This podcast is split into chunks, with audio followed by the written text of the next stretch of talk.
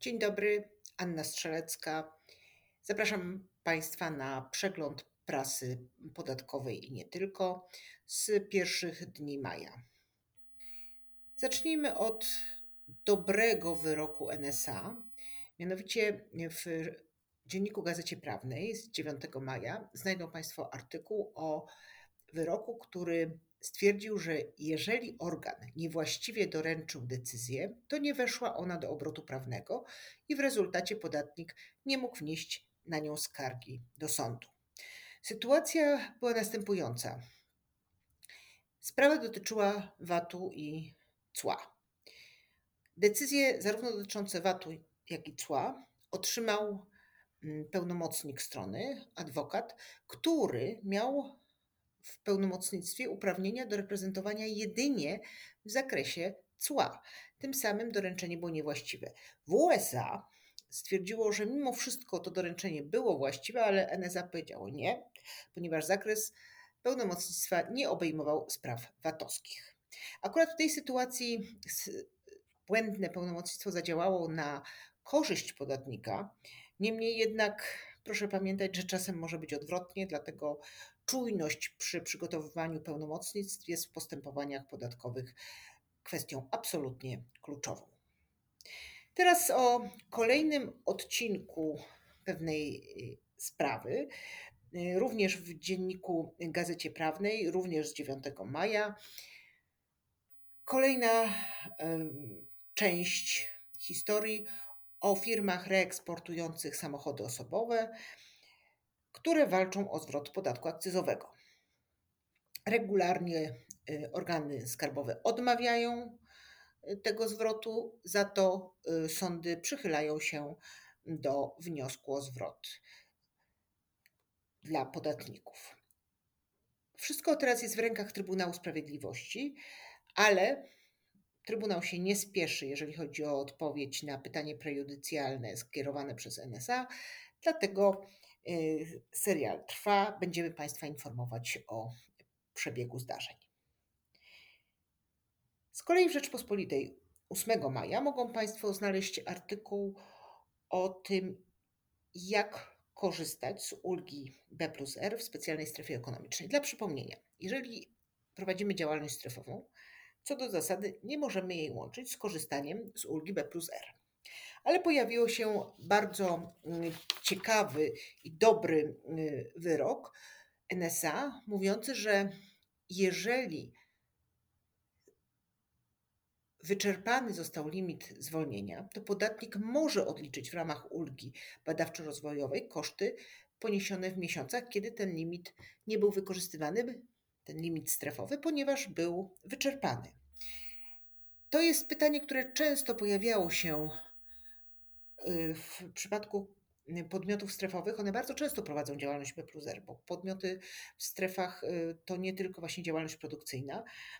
Co do zasady te działalności powinny być rozdzielone, niemniej jednak może płynąć taki wniosek, może trochę rozszerzający, ale jednak z y, tego orzeczenia, że to rozdzielenie nie jest automatyczne, tylko ma zastosowanie wtedy, kiedy rzeczywiście realnie korzystamy ze zwolnienia podatkowego w strefie, natomiast jeżeli nie korzystamy, to samo funkcjonowanie na terenie strefy nie oznacza, że tej, na te y, koszty związane z tą działalnością dotychczas korzystającą ze zwolnienia, że one nie mogą wchodzić w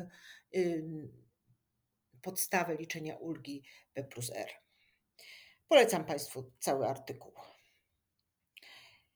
W Rzeczpospolitej z 6 maja znajdą Państwo informację, że odszkodowanie wypłacone zwolnionemu pracownikowi za niezgodne z przepisami rozwiązanie umowy o pracy nie jest kosztem uzyskania przychodu dla pracodawcy, ponieważ nie da się odliczyć od przychodów kosztów działań sprzecznych z prawem.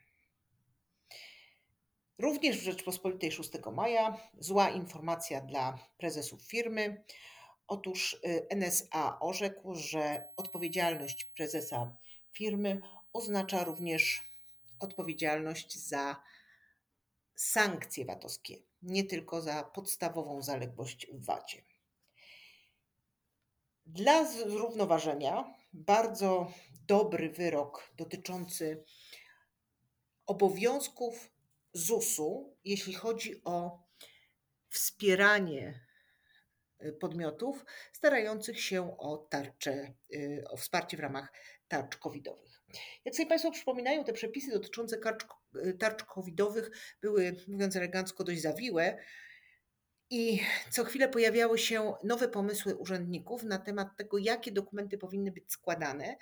Mm, te pomysły były oparte nie tyle na samych przepisach, co na interpretacji tych przepisów przez urzędników. I to często powodowało, że y, przedsiębiorcy mieli ogromny problem z uzyskaniem tego wsparcia. Właśnie zapadł wyrok, który powiedział, że, w którym zostało powiedziane, że ZUS powinien się pochylić i pomóc przedsiębiorcy, a nie wymagać, nie, nie, nie informować o dodatkowych wymaganiach. W dzienniku Gazecie Prawnej z 5 maja mm, z kolei odcinek następny dotyczący czym estoński CIT zaskakuje przedsiębiorców. Od 1 stycznia przepisy dotyczące y, CIT-u estońskiego złagodzono.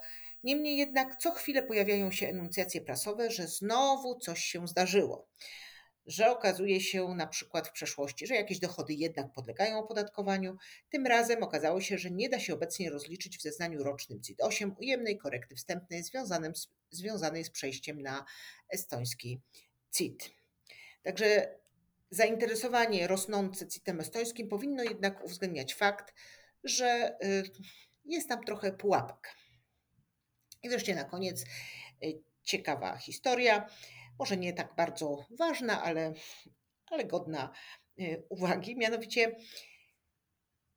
wraz z wprowadzeniem Polskiego Ładu część podatników, część przedsiębiorców y, zaczęła się zastanawiać nad y, skorzystaniem z ryczałtu i jeden z podatników, radca prawny, wybrał ryczałt według niższej stawki 15%, mówiąc, że wyższa stawka 17%, która dotyczy podmiotów wykonujących wolne zawody go nie dotyczy, ponieważ zatrudnił innego radcę prawnego.